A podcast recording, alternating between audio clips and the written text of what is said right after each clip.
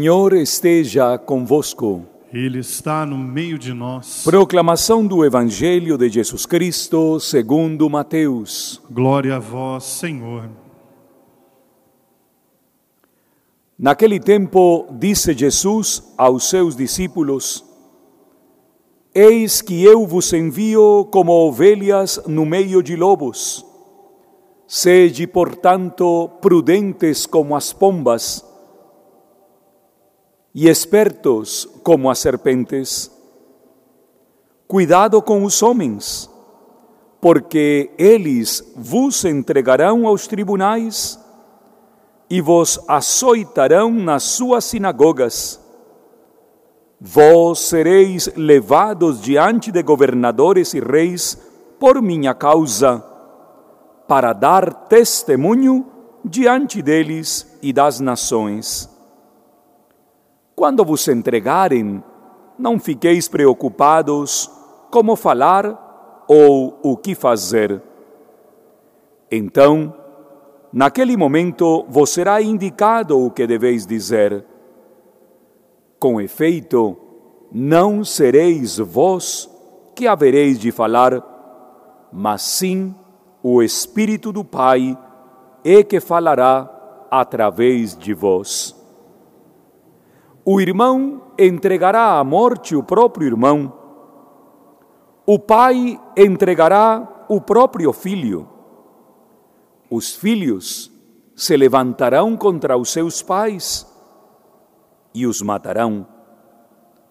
Vós sereis odiados por todos por causa do meu nome. Mas quem perseverar até o fim, esse será salvo. Quando vos perseguirem numa cidade, fugi para outra.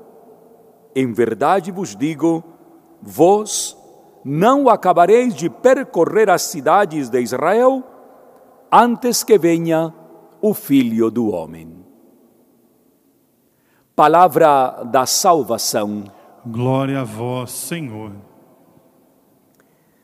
Praticamente encerramos esta semana dentro de um contexto do capítulo décimo de Mateus e da profecia de Oseias, numa dinamicidade impressionante.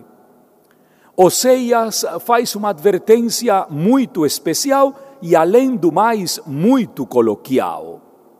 Não tenhais medo daqueles que vos acusam. Não procureis grandes discursos para a vossa defesa. O Senhor vos dará palavras tão sábias e acertadas que não tens por que temer.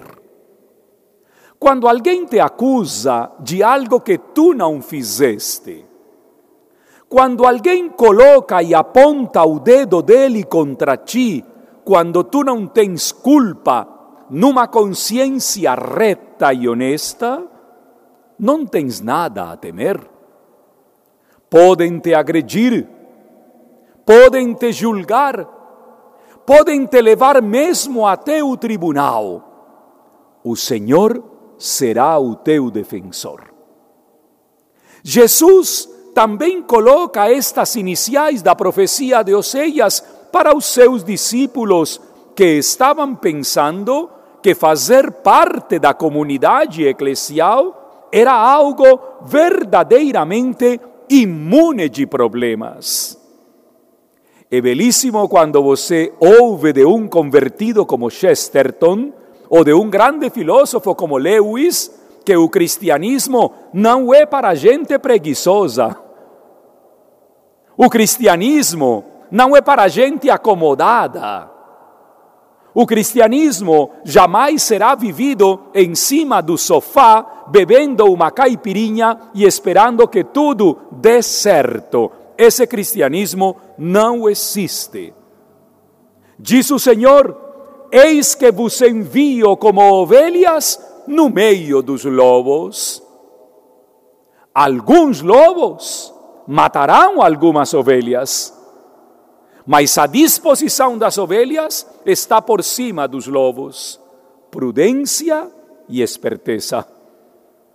O cristão tem que ser prudente no mundo no qual está, mas tem que ser muito esperto, não para acabar, para evitar que o lobo o destrua.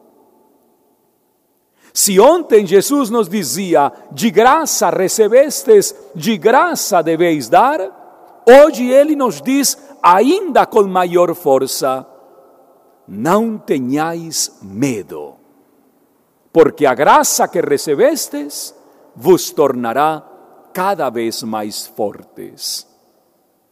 Contra um cristianismo acomodado, contra um cristianismo piego, vale a pena reler o texto de Mateus na sua contextualidade.